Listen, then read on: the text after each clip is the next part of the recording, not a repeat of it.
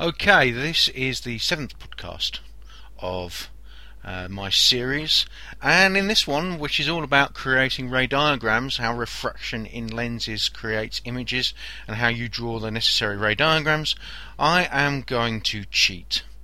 Yep, I'm going to use a couple of podcasts that I created about four years ago for the GCSE because I can't be bothered to do it all over again for you lot, so you'll just have to listen to that one. Um, what do you need to take on board that's slightly different because we've moved to the IGCSE? Well, everywhere I say AQA, of course I mean CIE. The only big difference is that when um, I'm talking about concave lenses. Although you need to know they exist, you don't need to know them in any great detail because CIE doesn't particularly have concave lenses on the syllabus. So, where I talk about AQA, drawing a center line for a lens and then drawing a tiny little lens in the center of it. CIE don't bother with that. They just draw the center line of the lens. They don't draw a tiny little lens in the center of it because they've got no need to tell you whether it's concave or convex because only convex lenses are on the CIE syllabus. So when you look at uh, the basis for a ray diagram on one of your question papers, you'll find there's just the principal axis and the center line. There is no ray, there is no lens drawn drawn on it because they don't have to tell you it's convex, you're expected to know it's convex. Now, that means that uh, there's a lot fewer ray diagrams that they can give you. Either they're going to give you the uh, ray diagram where a real image is being formed because the object is further out than the focus, or they're going to be giving you one where a virtual image is formed, and that's what we call a magnifying glass. And the magnifying glass turns up more often on the higher paper, so I'll split the magnifying glass off. Um, podcast off. I'll call it 7b, and maybe that's the one that you've got to concentrate rather than this one, which is the general introduction to uh, how the images are formed from lenses and how to draw the ray diagram for an object being further away than the focus, which creates a real image. But anyway, I'll let you have a listen, see if you can spot any differences between me now and me four years ago when I was doing this for you. Okay, so we're going to start off by having a look at image formation with lenses. Now, a book does it the other way around. The book goes straight onto curved mirrors. I think curved mirrors are quite hard, so we're going to leave curved mirrors and we're going to have a look at lenses. Um, light bends on entry and exit to glass, called refraction. Did it in year eight.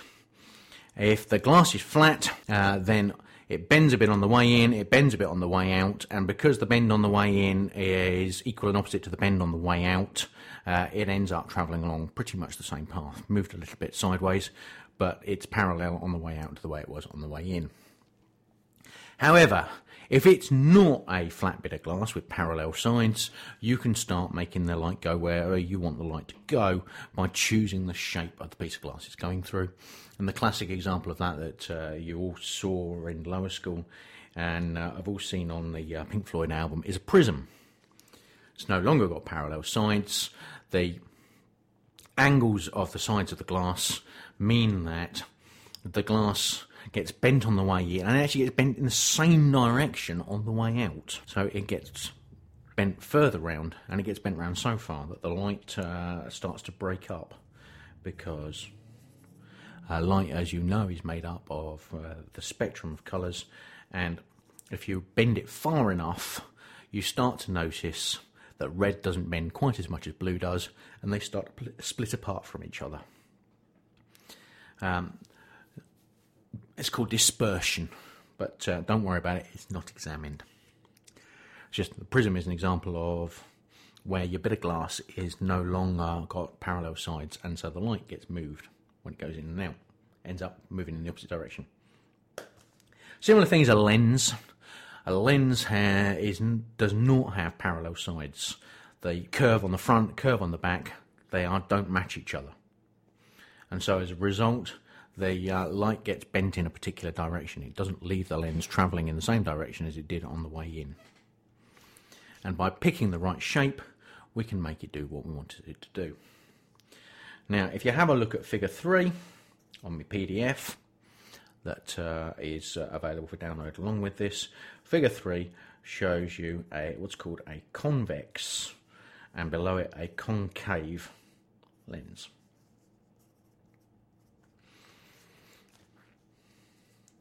Convex is uh, the one where the curves are outwards. Concave is the one where the curves are inwards. I find that easiest way to remember by thinking cave going inwards. So concave lens, the curves go inwards. The two I've drawn for you are actually biconvex and biconcave. And what that means is that there are curved surfaces on both sides. Bi means two. There's curved surfaces on both sides. Um, convex and concave lenses work perfectly well if the curved surface is only on one side and there's a flat surface on the other side, or even if there's a different curve inwards on the other side, which is what happens with eyeglasses, reading glasses. But usually, what you'll see as part of the GCSE are biconvex or biconcave. Uh, AQA won't expect you to put the bi bit in, and they'll just expect you to recognise which lenses are convex and which lenses are concave. Okay, make sure you can get those learned. Now, the effect on light of a convex lens is to bend it inwards. The effect on light of a concave lens is to bend it outwards. Therefore, a convex lens can also be called a converging. Converging means coming together. So the light from going through a convex lens comes together. And a concave lens can also be called a diverging lens. Diverging means going apart. And so a uh, concave lens produces light that's going further apart. It has diverged. So there's two more terms that I'm afraid you've just got to get learnt along with the lens that produces them. Lenses have particular properties if they're well designed, and we need to learn some of those properties in order to uh, be able to carry on and draw the ray diagrams for them. For a convex lens, light that's coming from a very long way away is effectively parallel. Light coming from the sun, well, maybe, you know, when you're looking up in the sky, you see the sun as a point source, and therefore the light must be spreading out from it. That light's spreading out from the sun over uh, whatever it is, 120 million kilometres. So, by the time it gets to us, the light rays diverging from that point source aren't really noticeable, and we treat the rays as if they're parallel. Okay, so light tra- coming from an object that's a very long way away, we treat as if they are parallel. If we put parallel rays through a convex lens, they will all cross at a particular point. And that particular point is called a focus. Okay? And diagram of that is figure 4. Okay? They pass through each one of those lights uh, because they've gone in parallel pass through the focus. They will focus at a particular point.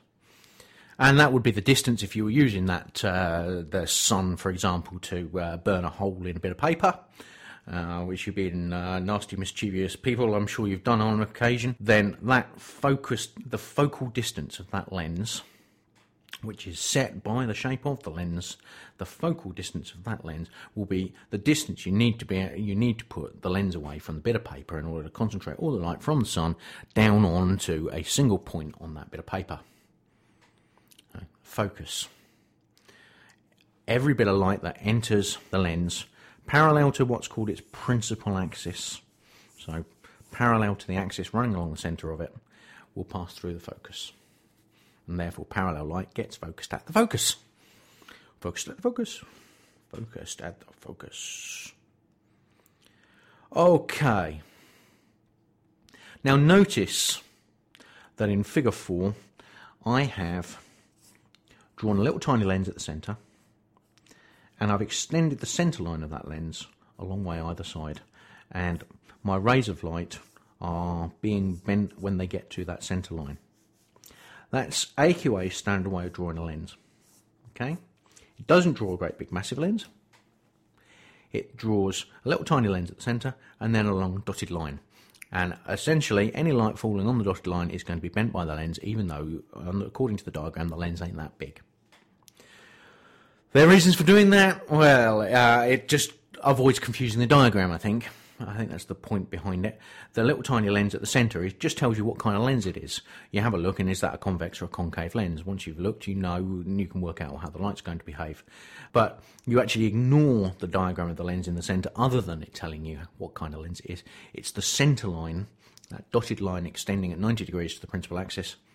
It's that line that we're interested in, in terms of where the lens is actually acting. Okay, so that center line is where we can think of the lens as acting. Right, concave lenses. Uh, parallel light entering concave lenses. Well, parallel light entering concave lenses is clearly going to be spread out. Have a look at figure 5. It's clearly going to be spread out. Doesn't concentrate down at a point. But if we were to dot backwards, and I've done it for you on figure 5, dot backwards those rays of diverging light, you would see that they would cross on the other side of the lens, and that point where they cross is still called the focus. So, depending on the kind of lens, you can have a focus on either side. And actually, for both kinds of lenses, the automatic thing that we do is we draw on focuses on both sides of the lens, and we can end up using either one. Now that's a bit odd. Um, focus on either side of the lens and we can use either one in constructing our ray diagrams. Just take it as true. The focal distance will be the same on both sides, so the fo- two foci are equal distances away from the centre line of the lens. You'll usually in a question be given the focal distance, so you can mark on a pair of foci, uh, four centimetres or whatever it is, away from the centre line of the lens. Mark them both on automatically. You'll see that I've marked them both on figure 5. In some textbooks, you'll see them named principal focus and secondary focus. AQA don't care about that. AQA just call them both foci, so they call them both F. So I've marked them both on, and I've called them both F in figure 5. And I will do the same thing in every figure from now on.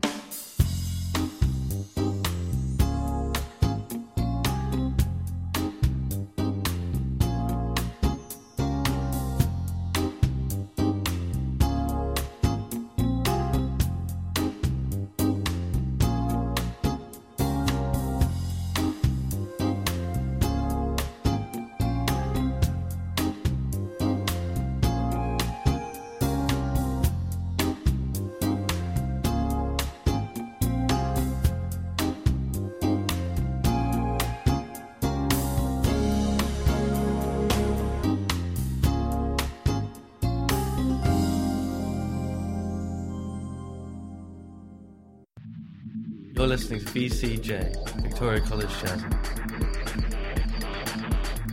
That bit of music was so that I could eat a sandwich. I hope you realise that I'm missing my lunch in order to do this for you. Although, of course, you shouldn't feel too sorry for me because I'm going to the Atlantic for lunch tomorrow, which I'm hoping, given their Michelin star, will be fantastic. Ask me when you get back uh, whether I had a good lunch at the Atlantic or not. What am I on? I can't remember. Oh, yeah, we've started to draw diagrams for lenses. And those very simple diagrams that we've drawn in Figure 4 and Figure 5 are called ray diagrams. There's rays going in and rays coming out, and we're working out how those rays are behaving, ray diagrams. However, the ray diagrams that we're going to deal with aren't going to be as simple as just having parallel rays. They will have an object, and we then have to work out where the lens would produce the image. To do that, we have to have some rules for how light behaves. And we can obtain most of those rules from figure 4 and figure 5. So, first rule any light entering a lens parallel to the principal axis of that lens will pass through a focus. I will do that again. Any lens, any light entering a lens parallel to the principal axis of that lens will pass through a focus. You can see that on figure 4 and on figure 5 well we had to dot the light back to make it go through the focus but that doesn't matter it has gone through a focus. So that's rule number 1. Rule number 2 is that any light going through the centre of a lens will carry on going. Now, if you look at the centre of a lens, you imagine sort of blowing up the central part of figure 4 or figure 5 in your head. You look at the central point, and you should be able to see that right at the middle, light going through right at the middle, the sides of the lens are pretty much parallel. And we've already said that light going through parallel sheet of glass comes out travelling in the same direction. So any light going through the dead centre of the lens will come out in the same direction. It gets moved a little bit if the lens is very thick, which is why what we're doing is called the uh, thin lens approximation. Works for thin lenses. And as we're only dealing with thin lenses, that's fine. It works for thin lenses. So, rule one any light entering uh, parallel to the principal axis will pass through a focus. Rule two any light going through the centre of the lens will carry on in a straight line. Rule three is not quite so obvious. If you look at figure four, and imagine the light's travelling in the opposite direction from the direction that I've drawn the arrows in. The light's now passing through the focus on its way in and coming out of the lens parallel. And light does indeed behave that way. The light, the path of the light actually doesn't care which direction it's travelling in. It should do the same thing if you reverse the direction of the light travelling. It always does do the same thing if you reverse the direction the light's travelling at.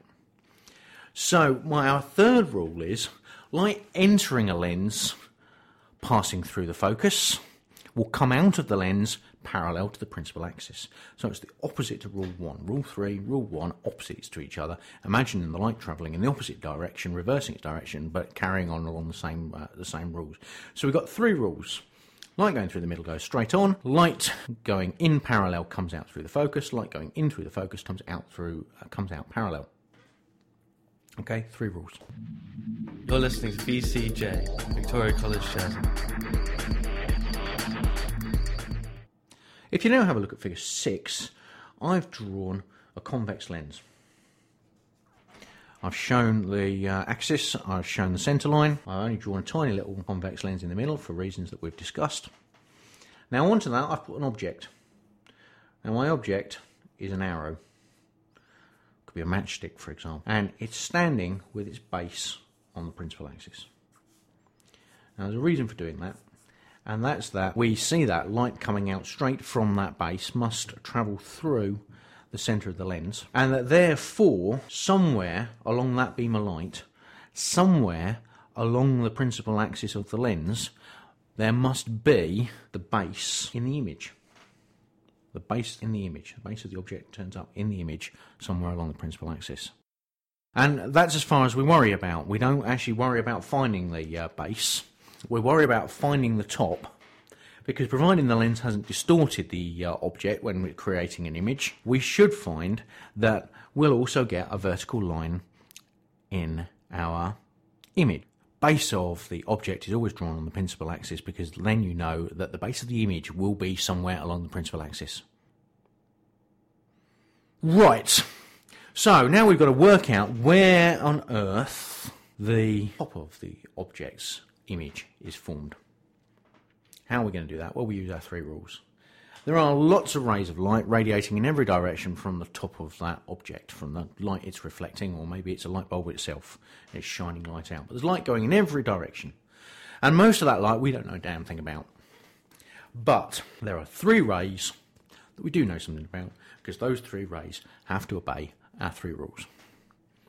First one is light through the centre comes out straight. And I've drawn that in red on figure 7. Okay? We know, we know that's true because it follows our rules. Second one, light that goes in parallel comes out through a focus. Well, I haven't drawn focuses on figure 6. Well, I better draw the focuses in. Figure 7, the focuses have appeared. They're at 4 centimetres because you're told that in the question. So, light goes in parallel, passes through the focus, and carries on going. That light ray is drawn in blue on figure 7. And lastly, light that goes in through the focus must come out parallel. And that line I've drawn in orange on figure 7. And you can see that all three cross at the same point on the other side of the lens. So that must be where our top of our image must be formed, where all those three are crossed. That's where our image is formed. Where the light crosses, that's where your image forms. Okay, so all three of those, three of those, they cross on a particular point. So I know that particular point is the top of my image. We've talked about the fact that I know that the uh, the base of my image must be on the principal axis. So all I'm going to do is I'm going to draw in a vertical line from where the top of my image must be to my vertical axis, and that is figure eight. And then that's the question generally done. Figure 8. That's the question generally done. Bish bash bosh, you've found out where the image is. And you can mark it I for image, having marked the other one O for object. And the question might go on and ask you something like how much the magnification? Well, how much the magnification? Well, you measure how tall the image is, you measure how tall the object is, and the magnification will be the image height divided by the object height. And uh, in this particular example, the image is a bit bigger than the object is, and so therefore uh, it is magnified. You get an answer out of you know, one point something or other. You measure it, you work it out. The reason they put it that way in the questions, in the exams, the reason you're asked to do that calculation is if you're not spot on with your magnification, then you've not done the diagram very well, and so you lose marks all over the place. So it's an easy way for the examiner. It means the examiner doesn't have to get a ruler out and measure your diagram. He can just look at that number. If that number's right, you've drawn your diagram right. If that number's wrong, you've drawn your ray, di- ray diagram wrong. So it makes it easy for the examiner. So make sure you get that bit right and make sure you draw that diagram accurately. I want a ruler used. I want the point going through the centre actually going through the centre, the point going through the foci actually going through the foci. Not vaguely within a few millimetres, actually going through them because you will get marked on the accuracy of that diagram because you'll have to produce a value for the magnification. If it's off, you aren't going to get the marks. And the reason it's going to be off is if you've drawn the diagram badly. Don't do it. Okay, uh, for convex lenses, converging lenses, uh, there's a few scenarios. If the object is, if the distance of the object from the centre line of the lens is more than the focal distance but not as far as twice the focal distance, then the image will be bigger. If the object is twice as far away from the centre line as the focus is, then the image will be exactly the same height as the object. If the object is any further away than that, the image will be smaller. But the key things to notice are the image is upside down. It's an inverted image. And second thing to notice is is it real or is it virtual? Does the light actually go there? Yes, the light rays actually go there, and therefore it must be a real image. So it's a real inverted image. Larger or smaller, it's larger. So it's a larger, real, inverted image. And very often there's marks for saying those three things. Okay, so that's one scenario for drawing these with convex lenses. Figure 8 shows the other scenario but I seem to have broken my pencil and can't write down figure eight, so I'm going to go off and find a pencil. So the disaster of a broken pencil ends that podcast, and we'll pick this up again when we do magnifying glasses in what I'm going to call podcast 7B.